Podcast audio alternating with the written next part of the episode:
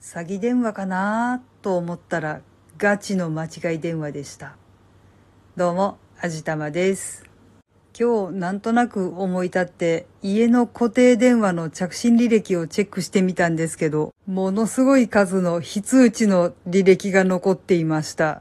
かなりの確率で特殊詐欺の電話なんだろうなぁと思うんですけど、こんなにかかってきてたのかって思うぐらい本当にたくさんありました。あとはセールスがあまりにもしつこすぎるので着信拒否にしている番号からも山ほどかかってきてましたね。いい加減諦めろよとか思うんですけど、多分まあ向こうもノルマがあるんだろうからかけてくるんでしょうね。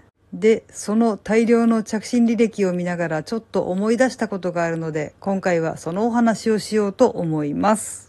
まあちょっと何年か前の話だったんですけど、たまたま家にいる時に番号をちゃんと表示してかかってきた電話がありました。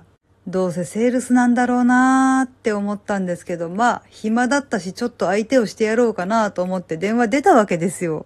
そしたらいきなりしょっぱなからこちらを威圧してくるような口調で、ああ、何々さんのお母さんですかとかって言い出すわけですよ。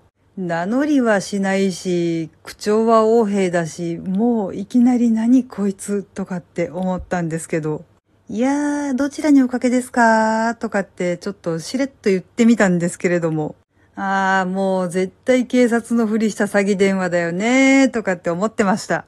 しかも番号を晒してかけてきてるじゃん。いい根性してんなーとかって思いながら聞いてたんですけども、そしたらなんか電話の向こうでなんかゴニョゴニョ言ってる声がして、その後誰かに変わったみたいで、いきなり、母ちゃんとかって言われて、は？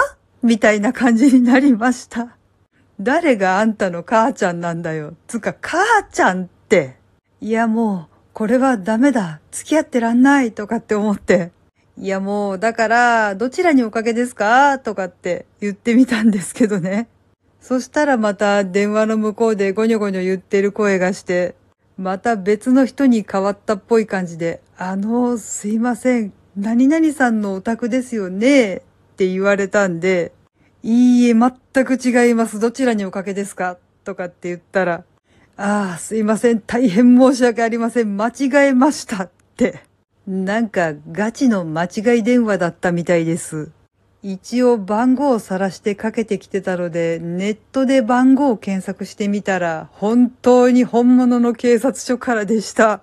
だから多分、さっき電話口で私のことを母ちゃんとかって言ったこの人が、何らかの理由で警察に拘束された時に、テンパって違う番号を言っちゃったのがたまたまうちの番号だったのか、罪を逃れようと適当に言った番号がたまたま我が家の番号になってしまったのか。今となっては真相は全くわからないんですけれども。でもこんなに明らかにあからさまに詐欺っぽい電話がまさか警察からのガチの間違い電話とか思いませんよね。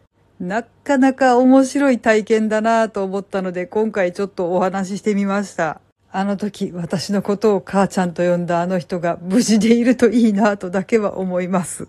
何をやったのかは知らないけれども、本物の母ちゃんに怒られたのかな？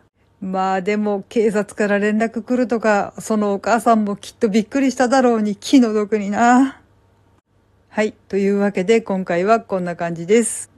この番組は、卵と人生の味付けに日々奮闘中の味玉のひねも姿でお送りいたしました。それでは、また次回お会いいたしましょう。バイバーイ。